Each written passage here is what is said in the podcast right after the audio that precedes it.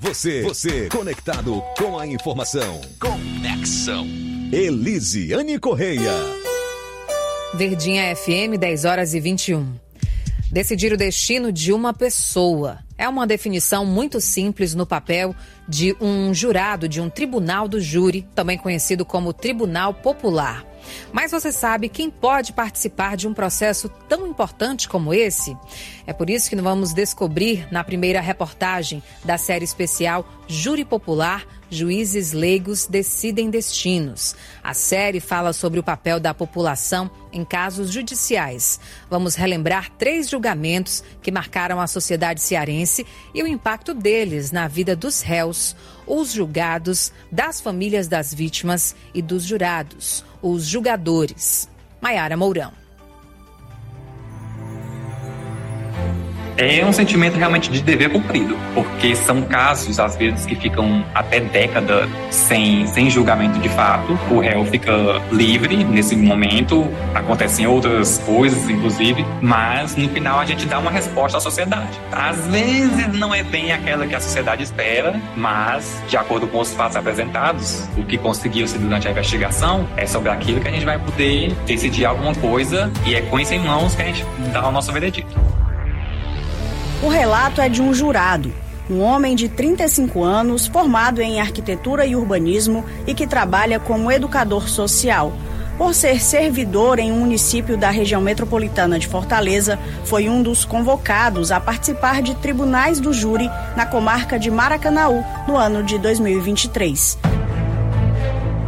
Até agora foram nove julgamentos, a maioria de casos antigos, que tiveram duração entre 5 a 12 horas. Entre os casos, sempre existem os mais marcantes, como esse que ele nos conta agora. Foi de um rapaz que ele foi raptado na saída do Castelão e foi assassinado num terreno baldio. E nesse caso eram dois réus e um assumiu a culpa, isentando o outro. Mas aí, a partir das provas apresentadas pela promotoria, chegamos, o júri, ao veredito que os dois, de fato, eram culpados pelo crime, não era só um. Aí os dois acabaram condenados e o que estava querendo escapar teve ainda uma pena maior do que o outro que assumiu. Essas reviravoltas internas que acontecem diante dos fatos, que a gente começa ouvindo uma parte, aí dá fé, ouve a outra parte, vê outras provas e muda completamente de posicionamento.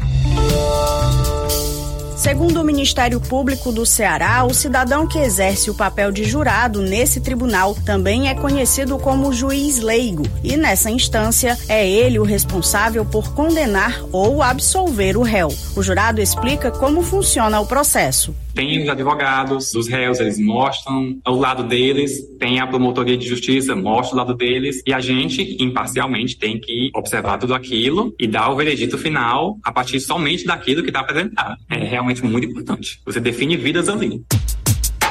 O colegiado popular realiza o julgamento ao responder quesitos, que são as perguntas que o presidente do júri faz aos jurados sobre o fato criminoso e demais circunstâncias essenciais ao julgamento. Os jurados decidem sobre a matéria de fato e se o acusado deve ser absolvido. As regras e o andamento das sessões depende de cada legislação. A TV mostra assim casos americanos que os jurados conversam e definem entre si, né, a sentença do réu. Mas no caso aqui do Brasil não não é desse jeito. Inclusive, nós, do corpo de júri, não podemos nem conversar durante a sessão um com o outro sobre nada daquele dia, daquele fato ali. No máximo, uma conversa informal na hora do almoço, mas nada relevante sobre o caso, sob pena de nulidade do processo.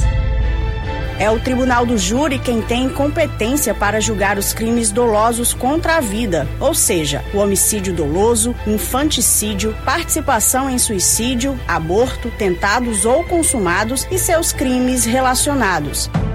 O defensor público Muniz Freire, ex-titular da primeira e segunda varas do Tribunal do Júri de Fortaleza, participou de mais de 200 júris e explica quem pode participar. Qualquer pessoa ela pode fazer parte de um corpo de jurados, mas como é que elas são escolhidas? As pessoas, todo início do ano, geralmente finalzinho do ano, lançam-se os editais para quem quiser é, é, ser selecionado para participar do âmbito do tribunal do júri. A pessoa vai lá, há uma exigência de documentação, como questão de antecedentes, é, da pessoa ter uma reputação ilibada e tudo mais, né? Tem, tem lá é, algumas documentações que tem que levar, como toda inscrição, como todo edital aí de, de concurso público ou algo do tipo.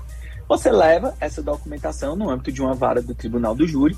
No início do ano, geralmente em janeiro, é promovido um sorteio, onde nesse sorteio de todas as pessoas que lá se inscreveram ou foram requisitadas, porque também muitas vezes as varas do tribunais elas também requisitam de o, o juiz de uma vara tribunal do júri ele tem esse poder de requisitar de empresas do setor educacional, de, de empresas públicas, é, que se forneçam é, pessoas que possam vir a compor o tribunal do júri, se junta todas essas pessoas e é promovido um sorteio de 25. Aqueles 25 que são sorteados, eles serão corpo de jurado daquela vara do júri naquele ano letivo. Então vamos lá.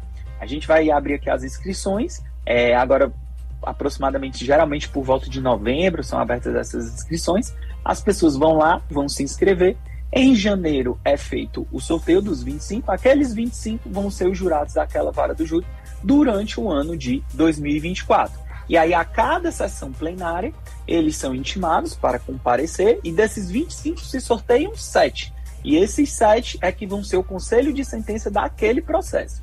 Então, a gente tem dois sorteios: a gente tem um sorteio geral, para saber quem são os 25 escolhidos que vão ser o corpo de jurados naquele ano, e dentro desses 25, em cada processo que for ser submetido ao tribunal de júri naquele ano, sempre vai haver um sorteio de sete para saber quem vai ser o conselho de sentença. Mas qualquer pessoa que tiver interesse, inclusive é, a função de tribunal, a, a, função de jurado, ela é considerada é, uma função de, de relevante participação social. É, isso serve como até como título em, em alguns tipos de certames públicos. É, então, assim, tem, tem toda essa questão. E no âmbito também aqui trabalhístico, a pessoa pode pensar, ah, como é que eu vou me ausentar do meu trabalho para poder estar tá lá na sessão? É, vale a gente lembrar que é garantido por lei, é, que isso é considerado um efetivo exercício, né? Já como é um exercício da cidadania, a pessoa não pode receber algum tipo de punição laboral, seja de desconto de salário ou compensação daquela jornada em razão de estar participando do tribunal do júri.